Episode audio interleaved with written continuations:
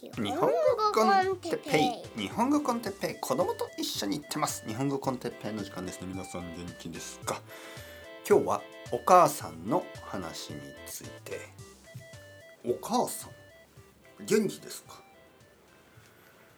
はいはいはい皆さん元気ですか？日本語コンテッペイの時間ですね。えー、っとね悪くない。今日も悪くないですね。悪くない日に、えー、コカ・コーラ飲んでますね。あんまり良くないですね。あんまり良くないと分かってるけどたまにはいいじゃないですか、はい、たまにはね。あのー、そんなにいつも飲むわけじゃないです。多分このコカ・コーラは1ヶ月ぶりぐらいだから、まあ、それぐらいいいんじゃないですか、うん、はいはいはい。お母さんについてって言いましたね。うん。ちょっとプライベートな話ですがあのちょっとまあしてもいいかな。そろそろしてもいいかなと思ったんで話しますね。はい。あのある生徒さんとねそのなんかこうやっぱり病気の話とかをしてたんですよ。で病気の話ってたまにしますよね。なんかこうやっぱり家族が病気になったりする年齢になってますよね僕たちは。えー、僕は41歳でまあ知り合いの人たちもそれぐらいでまあ生徒さんも僕と同じぐらいの人もいるしちょっと年上の人とかちょっと年下ぐらいの人もいるんですけど親がやっぱり70歳とかになってくるとまあ病気になりますよね。でその病気になっていろいろなことにあの気がついたりするんですよ。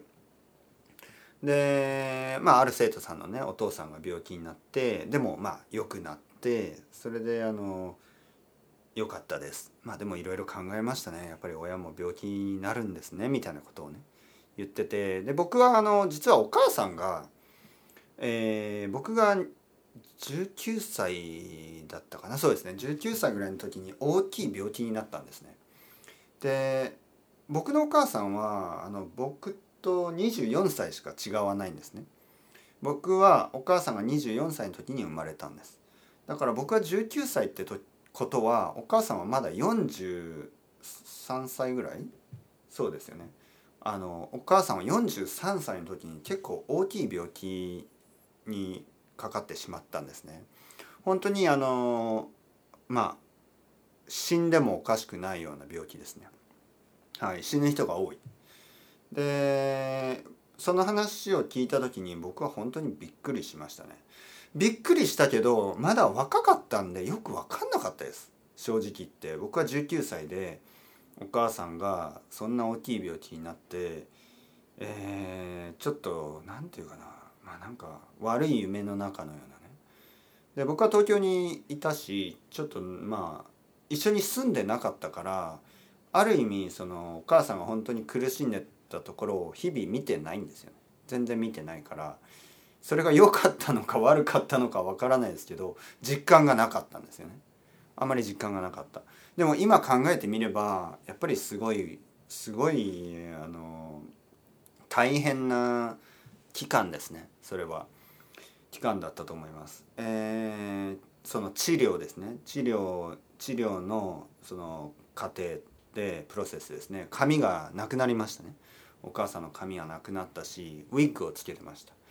そしてあのお父さんもやっぱり毎日あの病院に行ってお父さんがね結構まあなんかこう疲れたというかそのなんかお父さんは結構あの元気がなかったですねその時に。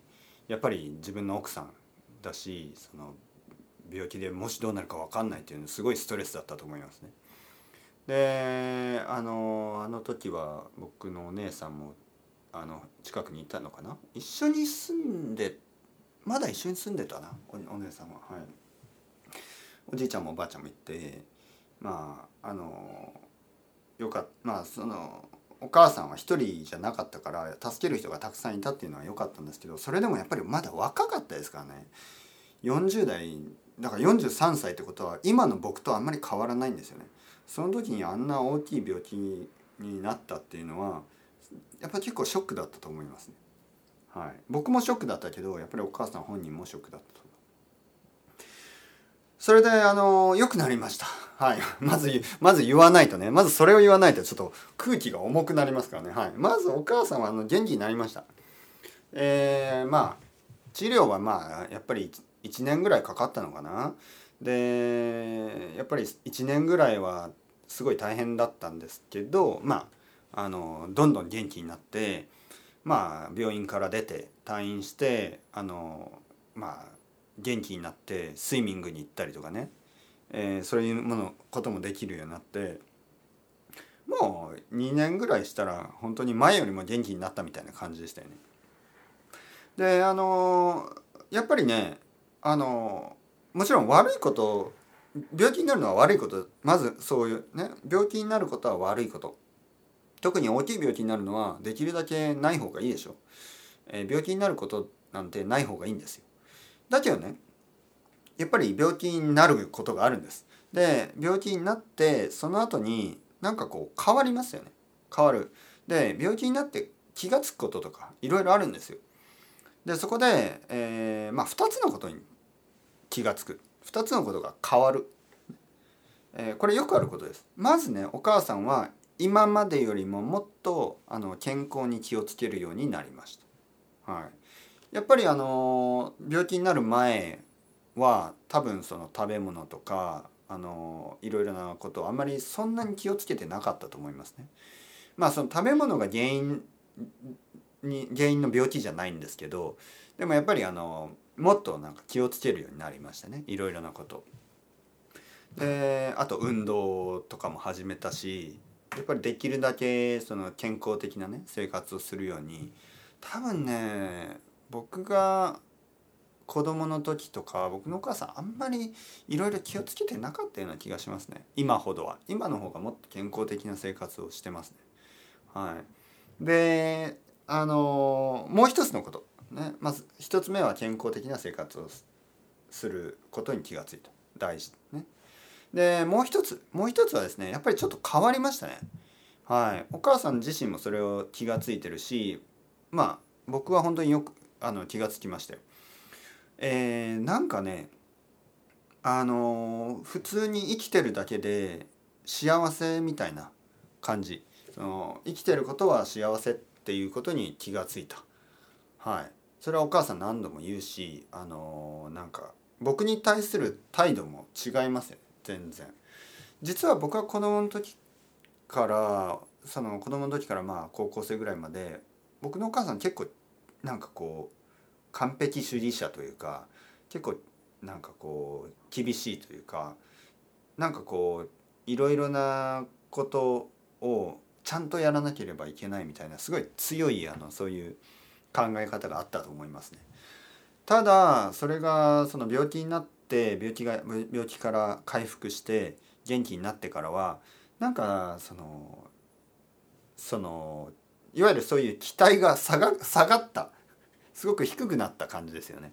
あの自分自身に対しても周りの人に対しても例えば僕にもねよくあの「もう元気だったらいいから」ね「あなたが元気だったら」ね「哲平が元気だったらもうそれでいい」あの「好きなことをしなさい」みたいなそういう態度になりましたよね。僕は子供の時はね、まあ、冗談なのかも分かんないけど医者になりなさいとか弁護士になりなさいとかなんかすごく期待が高かったんですがまあ僕が大学を卒業してレンタルビデオであの働き始めたりその後にロンドンに留学しますまあ留学といってもその英語の勉強だけでねで現実としてはあのスペイン人の彼女とダラダラ してるだけみたいなね、まあ、そんなことをしても、まあ、奥さん奥さんね、えー、とお母さんですねお母さんはあの元気だったらいいから好きにしなさいみたいな。で僕が20代後半ですよねでそのビジネスその自分の語学学校を始めた時も「いいよいいよあの好きにしなさい」みたいな。でその後まあ子供ができてあのスペインに行きますって言った時も「大丈夫大丈夫。元気で元気でね 元気だったら大丈夫」みたいな。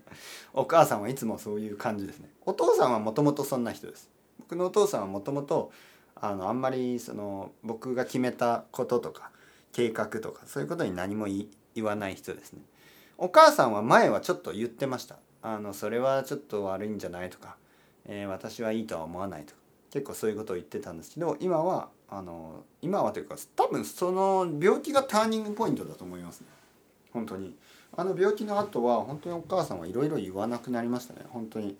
それはやっぱり本当に気がついたんでしょうね。なんかその元気が一番元,、まあ、元気が一番というかそのなんかそのまあ人生ですからそのまずは生きていてそして自分がやりたいことをやるっていうのはあの何も悪くないでしょ？そのいいことでしょ？っていうふうに多分気がついたんでしょうね。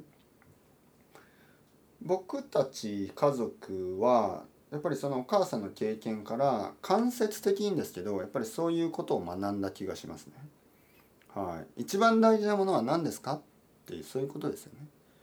はい、なんかやっぱりあのこの世界に住んでるとちょっとこうまあちょっとキャピタリスティックすぎるっていうかそのあのなんか物にねオブセッションを持ってしまったりあのお金とかなんかそういうステータスとかレピュテーションとか、ね、その評判や評価なんかそういうことに結構こう価値を持ちすぎてですねまあもっとベーシックなこと。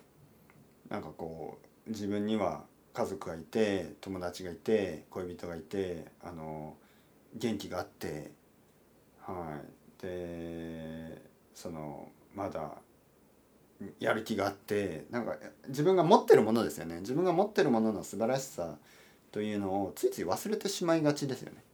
はい、だけどやっぱり病気をしたりするとそこに気が付くんですよ。あ僕は幸せだったんじゃないか十分幸せだったのに何をそれ以上求めすぎていたんだ。何が一番大事なのか。そのプライオリティに気が付くことができる。そしてあのそれをやっぱり大事にしようと。